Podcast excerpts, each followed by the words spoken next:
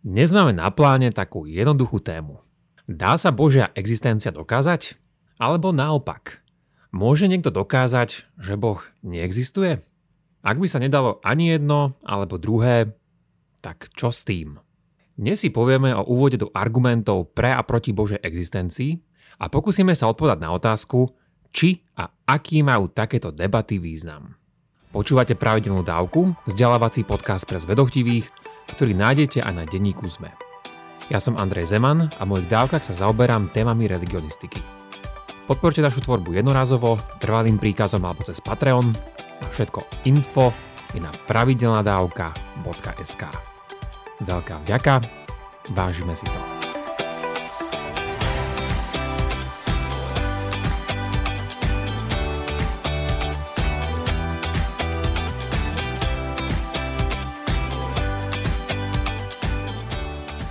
Žijeme v dobe, keď je nielen online svet plný rôznych debát a argumentov pre a proti Božej existencii. Či už ste si to všimli, alebo nie. Ale musím povedať, že tu vravím skôr o situácii, ktorá platí pre zahraničnú literatúru, stránky či YouTube videá. A to preto, lebo Slovensko nie je v tomto zrovna ako tradične v mnohých iných veciach, a nazvime to eufemisticky, nie je stredobodom kultúrneho diania. Mňa táto téma už dlho fascinovala a je podľa mňa nadovšetko zaujímavé, ako o tomto všetkom rozmýšľali ľudia v minulosti taktiež aj v súčasnosti. Tomu nasvedčuje aj to, že len teraz celkom nedávno som počul ateistu Richarda Dawkinsa povedať, že otázka Božej existencie je azda tá najdôležitejšia otázka, aká vôbec existuje. Keď pôjdete na internet a vyhľadáte si frekvenciu anglickej frázy argumenty pre Boha, zistíte, že táto fráza začala dramaticky stúpať po roku 2001 teda po útoku na New Yorkské dvojičky. Vrchol používania dosiahla v roku 2010, čo súvisí s nástupom a zenitom tzv. nového ateizmu. A o tom som mal dávku 177. Používanie tejto frázy síce upadlo, ale v posledných rokoch nadobudlo opäť mierny nárast. Každopádne je to téma nielen kultúrneho a náboženského záujmu, ale aj akademického. Na mnohých fakultách na svete existujú kurzy venované histórii a filozofii náboženstva, ktoré s týmto priamo súvisia. Navštevovať nemusíte len nejaký všeobecný kurz na tieto témy, a napríklad si môžete zapísať aj predmety o náboženskej filozofii Davida Huma, o Bohu, bunke a vesmíre, alebo aj o dokazovaní Božej existencie. Opäť, na Slovensku to asi nebude takto bohato pestré, ale opravte ma niekto, ak sa mýlim. Dnešná téma je teda argumentovanie pre a proti Božej existencii. A začnem tak najprv trošku osobne. Keď som niekedy v mojom mladšom, krajšom, ale menej vzdelanejšom veku začal mať isté pochybnosti o Božej existencii, tak som sa rozdol pýtať. A asi som nevyzeral s tými mojimi otázkami sofistikovane ako Sokrates, ale skôr jednoducho ako nejaký malý princ pri návšteve jeho rôznych planét. Keď som mal možno, dáme tomu nejakých 16 rokov, Spýtal som sa na to jedného na Slovensku veľmi známeho gitarového speváka z istej kresťanskej kapely. Vedel som, že má málo času, a tak moja otázka bola priama. Viem, že je to zvláštne, ale ako vieš, že Boh existuje?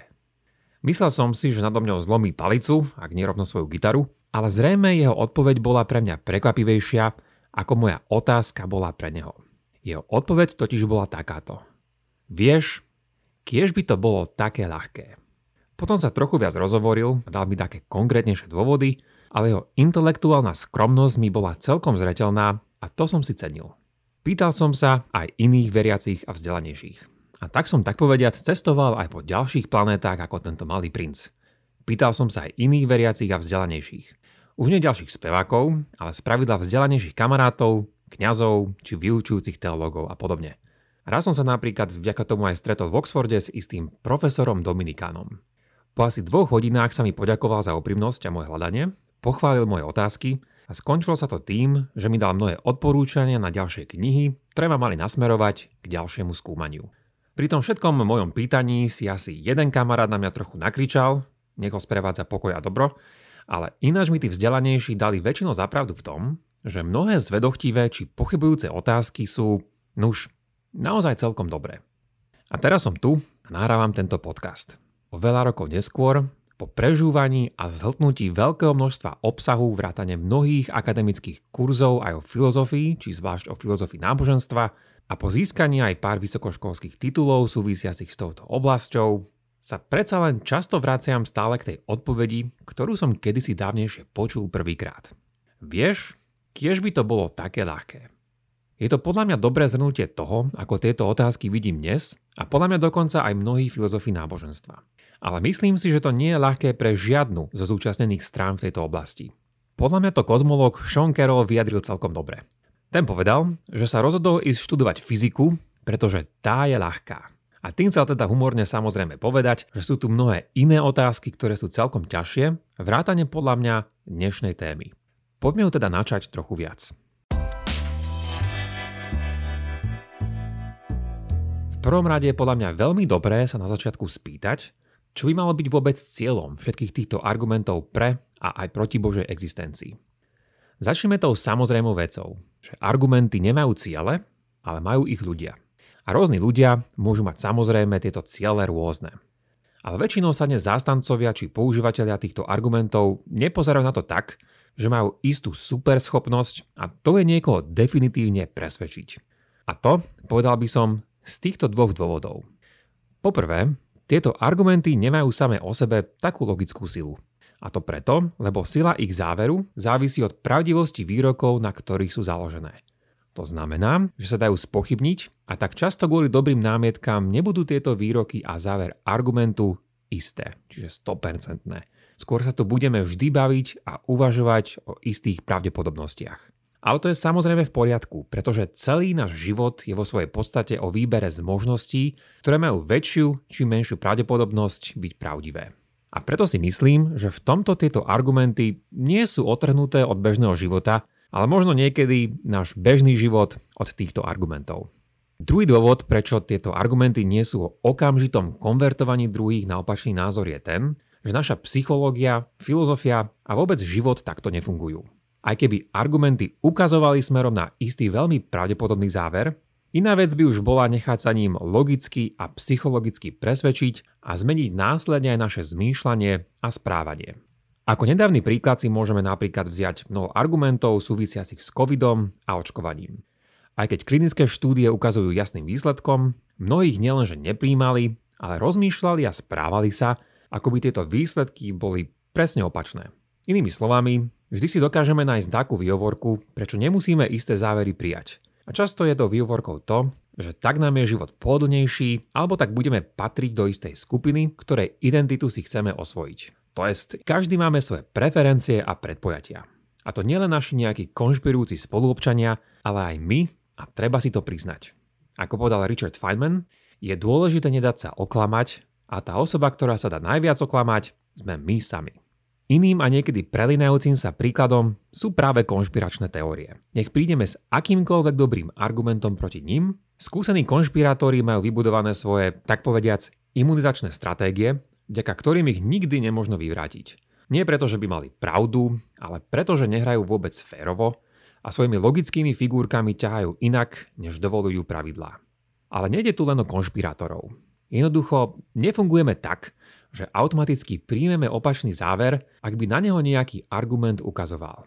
Alebo azda presnejšie, skôr to funguje pri málo podstatných veciach, ktoré sa dajú napríklad rýchlo vyhľadať na Google.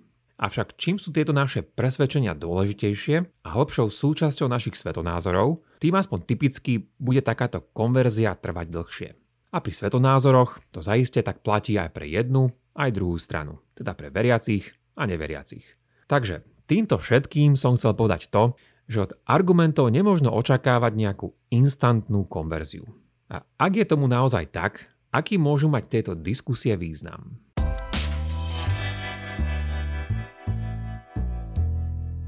Ahojte, tu je Jakub a prepáčte, že kradnem Andrejovi priestor. Ale k veci, lebo nemôžem byť dlho. Ak sa vám táto dávka páči, vypočujte si aj bodku na záver.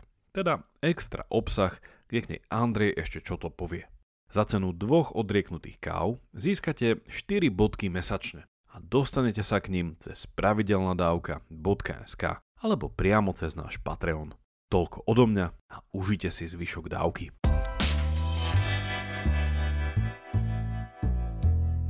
Spýtajme sa takto. Musí byť teda cieľom v týchto dôležitých debatách, akými zaistie aj Božia existencia, úplná svetonázorová konverzia? Spýtať sa takúto otázku je rovno ju aj zodpovedať. Každý vieme, že to tak nefunguje. Ale to ešte neznamená, že diskutovanie o dôležitých veciach vo vesmíre, vrátane Božej existencie, nemá svoj význam. Navrhujem, že ich prínos môže mať viacero podôb. Tak napríklad poprvé, môžeme sa niečo nové naučiť. Môžu to byť nové poznatky, ktoré sa pri debate dozviem, či nový pohľad, ktorý som na veci doteraz nikdy nemal. Alebo to môžu byť čnosti, ktoré si môžeme takto kultivovať. Môžeme sa učiť počúvať, formulovať naše argumenty, zotovovať reakcie, nebyť zbytočne nervózny či nahnevaný, reprezentovať argumenty druhej strany pravdivo, ak nie ešte silnejšie, a byť tak pre všetkých počúvajúcich príkladom. Ja viem, ono to znie veľmi základne. Ale povedzme si to takto. Kedy ste na Slovensku videli nejakú diskusiu, kde sa diskutovalo vecne, slušne a so všetkými tými čnosťami, ktoré som práve spomenul? Navyše, myslím si, že by sa dal spraviť aj celkom dobrý argument, že takýto vedomostný a čnostný prínos je mnohokrát oveľa lepší, než len presvedčiť niekoho či vyhrať debatu. V tomto zmysle aj neúspešné argumentovanie, ktoré by nevedlo ku žiadej nejakej svetonázorovej konverzii, má veľký potenciál byť úspešné po týchto iných stránkach. Ak to teda zhrnieme trochu inými slovami, tak aj celkovo zlý argument môže mať sebe skrytých niekoľko dobrých postrehov a už len tie môžu stáť za to. Poskytuje nám to navyše príležitosť zlepšovať naše argumentačné a osobnostné čnosti, vrátane vedomostnej, respektíve epistemickej pokory. Načnime teraz jednu kľúčovú otázku. A to je, či sa dá otázka Božej existencie vyriešiť pomocou vedy.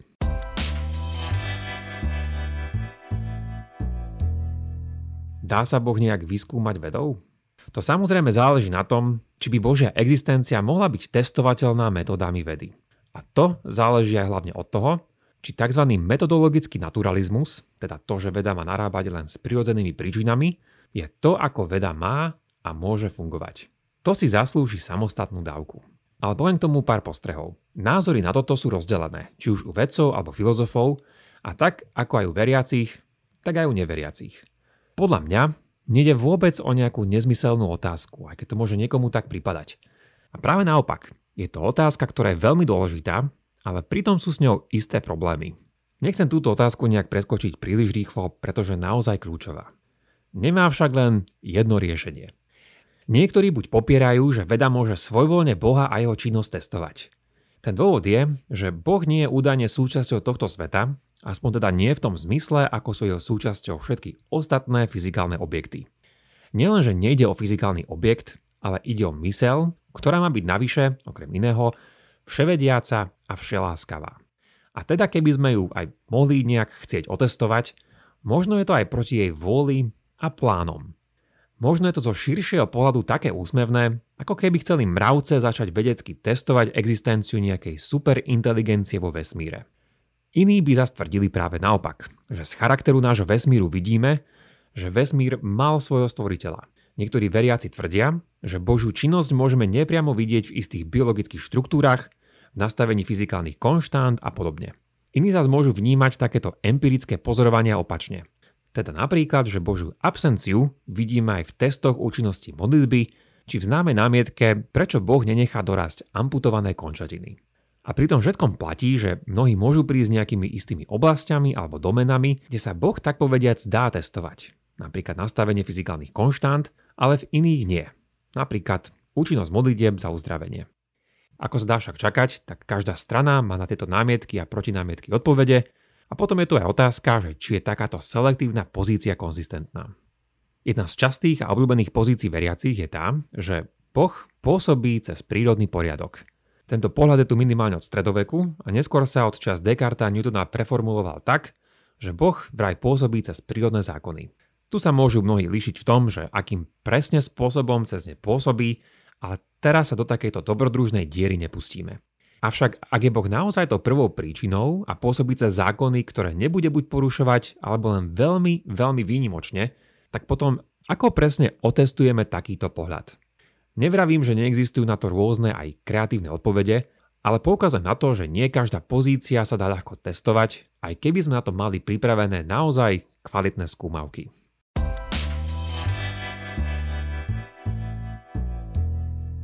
Mnohí však vidia túto otázku ako filozofickú. Možno by to bolo naozaj hneď ľahšie, keby sme mohli Božiu existenciu otestovať v našom laboratóriu. Ale niektoré, respektíve mnohé veci sa zdá sa nedajú a nikdy ani možno nebudú dať. A to je ten dôvod, prečo sú mnohí filozofi v tejto otázke, ale aj v mnohých iných, rozdelení. Jeden, síce trochu zjednodušený pohľad na to, ako sa veda vyvíjala, je ten, že mnohé dnešné vedné disciplíny boli najprv súčasťou filozofie. Keď však nastal dostatočný pokrok v týchto odvetviach, daná oblasť sa z tejto filozofie odlúčila a vytvorila tak samostatnú disciplínu, ako napríklad geológiu, biológiu, fyziku a podobne. Ak je to teda takto, tak potom je tu tá otázka, že ktorá disciplína spravila dostatočný pokrok, že by vraj vedela nejak kvantifikovane či aspoň kvalifikovane zodpovedať, či Boh existuje. Podľa mnohých odborníkov však nič také nenastalo a preto je táto otázka stále súčasťou filozofie. Zdá sa teda, že táto otázka je zatiaľ stále na teraz filozofická a to preto, lebo neexistuje konsenzus o tom, že existuje istá relevantná autorita, ktorá by vedela tento spor vyriešiť. A takáto relevantná autorita je naozaj dôležitá. Predstavte si, že sa nezhodneme na tom, aký bol výsledok v istom futbalovom zápase.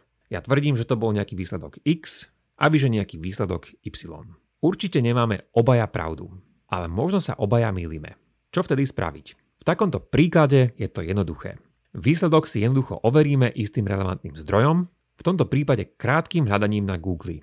Alebo ak sa nezhodneme na tom, aká je napríklad rýchlosť svetla, tiež si to overíme podobne. Ale tu je pointa, že to nevraví sám vševediaci Google, ale vedecká autorita a konsenzus, ktorý si na Google ľahko nájdeme a prečítame. Čo však v prípade, keď nie je spôsob, ako si niečo overiť? Či keď neexistuje autorita, ktorá by mohla toto za nás autoritatívne a kvalifikovane rozhodnúť? Čo vtedy, keď nie je konsenzus, že sa to vôbec nejak overiť dá, alebo keď existujú argumenty, ktorých závery prichádzajú k rôznym či dokonca opačným záverom? Zdá sa, že takáto situácia je dobrý predpoklad, že v takejto situácii budeme stále vravieť o filozofii a filozofickom uvažovaní. A možno, hoď sa to môže zdať niekomu veľmi nepravdepodobné, možno niekedy naozaj prídeme do situácie, kedy sa väčšina filozofov a vedcov zhodne, že otázka Božej existencie je napríklad otázkou fyziky, alebo keďže asi vravíme o vzdialenej budúcnosti, povedzme nejakej inej vedeckej disciplíny, ktorá ešte vôbec neexistuje. Na teraz však tomu ešte tak určite nie je. Argumenty, že Božia existencia má a môže byť vedecky testovateľná, naozaj existujú a sú aj oveľa prepracovanejšie, ako sa to môže zdať, keď to tvrdí povedzme už spomenutý Richard Dawkins. A dovolím si povedať, že ide stále o tvrdenie, ktoré má svoje problémy a preto nie je vo všeobecnosti mnohými vedcami a filozofmi príjmané. Dobrým príkladom takýchto nezvod je prieskum o mnohých filozofických otázkach medzi akademickými filozofmi. Viac vám o tomto poviem v bodke na záver a link, cez ktorý sa k nej dostanete, nájdete buď v popise tejto dávky alebo na našom webe pravidelnadavka.com www.sk. Dnes sme si povedali o tom, že môžeme mať optimizmus, že všetky tieto argumenty, aj keby boli všetky zlé, môžu byť na niečo dobré. Ale nechcem predsa tvrdiť, že sú dobré alebo zlé prv, než sa na ne pozrieme trochu viac. A tieto všetky konkrétnejšie argumenty pre a proti Božej existencii a jeho vlastnostiam nás čaká v budúcich dávkach. Ak máte ohľadom dnešnej dávky nejaký koment alebo otázku, Napíšte mi ju cez naše sociálne siete alebo e-mailom na andrej.pravidelnadavka.sk Teším sa na vás na budúce. Buďte zvedochtiví a nech vám to myslí.